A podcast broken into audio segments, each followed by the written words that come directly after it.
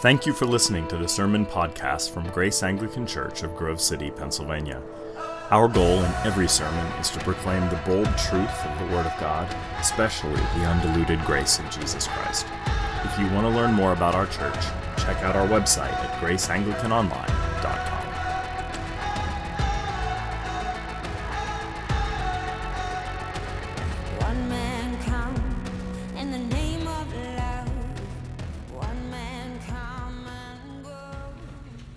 reading our epistle lesson for today, the ancient epic of Homer's Odyssey came to mind. Uh, particularly the story of the mythic creatures, the sirens. These beautiful maidens, sometimes depicted as mermaids, sometimes bird women, but nonetheless, they are these creatures that lived on an island, and they had such a beautiful song that as they would sing, they would draw men who were out on ships to come towards them, but they would then be run onto rocks and then face a watery grave. But in Homer's story, there's a story of Odysseus who encountered the sirens but was able to lead his men past them by having the strategy of having all the men take wax and put it in their ears so they couldn't hear the song of the sirens. And then they had, he had them tie him with ropes to the mast. So he could not take hold of the wheel and could not steer the ship into the, to the rocks. And in many ways Homer's story of Odysseus, I think, in his, his way of, of, of getting through the temptation of the sirens, depicts the normative approach that most of us assume when seeking to endure the temptation of sin and trappings that the challenges of life bring for us. Through fortitude of will, a little self flagellation, and the binding of self discipline, we hope that we might endure that which is leading us to destruction so that we can sail the course or finish the race, as you will, and come into perfection. But the problem is, is unlike Homer's epic, the bewitching enticement of the siren's song, that perpetual draw of sin that clings to us, internally capturing our desires and pursuit, and externally crushing us under the weight of its destructive opposition. Those things are not confined to a few mythic creatures on a particular Mediterranean island. No, they follow us wherever we go. And they're always with us.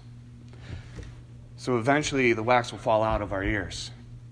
And we'll find a way to wiggle free from them ropes. And when that happens, then we are left with the decision of trying to find thicker wax or stronger ropes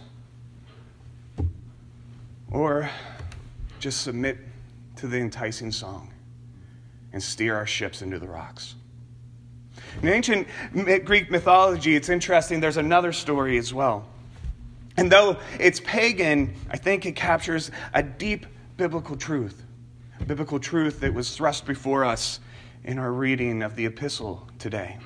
So before speaking on that other Greek myth, I want to look at one of the central proclamations of this letter to Hebrews, found in 12 1 through 2. See, the passage that we just read is part of a greater impassioned plea for endurance, an encouragement to Christians that are weary and weighed down by the trials and temptations they face, encouraging beleaguered believers by reminding them of the enduring power of faith. In 12:1, he says, "Therefore, since we are surrounded by so great a cloud of witnesses, and it's important to note that often we may read this thinking that the cloud of witnesses described in the previous chapter is a depiction of believers that are better than us, guilting us into to bucking up and being better Christians or inspiring us. But that's not what the author was doing. Instead, he was not pointing to their great acts or their great courage, but he was pointing to the power of faith to enable them to endure. And then he points out that, that faith in the promises of God that had not yet been fulfilled was powerful enough for them to be able to endure what was before them. How much more that we have the fulfillment before us will faith carry us through? And he says, Let us cast off all that hinders us and continue our path. Run the race, stay the course with great endurance. But how?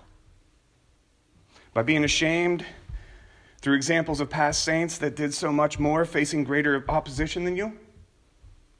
Or by mustering up self will to jam wax in your ears and bind ropes around you to keep you from redirecting your ship toward what really tickles your fancy?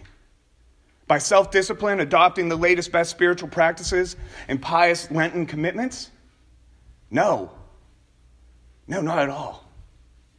So as we endure, we remain on our journey protected from the jagged rocks by looking to Jesus, the author and perfecter of our faith. The Greek word translated looking is, it has actually a, a richer meaning, more powerful meaning. It, it actually carries the idea of fixing one's attention on, turning our gaze away from all other things and having a singular focus. Focusing on Christ Jesus, the author and perfecter of our faith. We often get this as author, recognizing that we are, are brought into the faith by, by coming before the cross, looking and gazing upon Him, turning our eyes from the idols around us, and recognizing our absolute need of His atoning death and resurrection. But it says that that same act, that same reality, the same way that our faith is authored, it's also through that it is perfected. Paul to the Colossians said it this way. He said, Therefore, as you received Christ Jesus the Lord, or another way, or in the same way or manner you received him, he says, so walk in him, rooted and built up in him, established in the faith.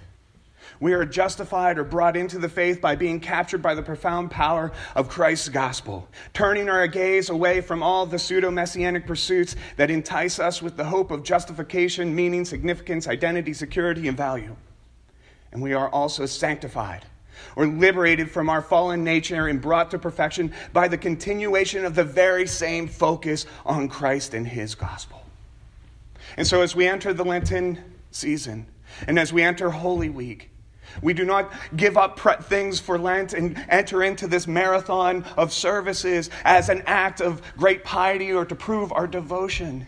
But instead, because these are tools when in the hand of the Holy Spirit, enable us to cast off those things that are hindering us and distracting us and to reorient our gaze to a bloodied, crucified, and then resurrected Messiah. So, back to the Greek myth of the sirens. There's another story story of Jason and Argonauts. And they were able to endure the song of the sirens, not by waxing the ears and rope, but instead by Orpheus playing a song that was more beautiful than the sirens. And they were able to bypass the sirens because that song was so beautiful that it captured their gaze and attention, and they didn't even notice the song of the sirens. And I think this ancient Greek myth profoundly captures the biblical truth before us today concerning our endurance and perfection. In our travels, the seas will get rough, and the enticing voice of sin singing out to us to steer us off course in its direction will ever be present. But we have a more beautiful and powerful song. It is a redemption song a recounting of God's unending love and grace manifested in the sacrificial death and victorious resurrection of his Son. And we will be able to endure far more than we ever thought, not by mustering greater self determination or punishing ourselves into submission, but by continual fixation upon the grace that is ours through the work of Christ. So, as we launch into Holy Week, let us embrace it fully as a means through which the Spirit of God might realign our focus and fix our eyes on Jesus, the more beautiful song, the author and perfecter of our faith. In the name of the Father, and Son, and the Holy Spirit.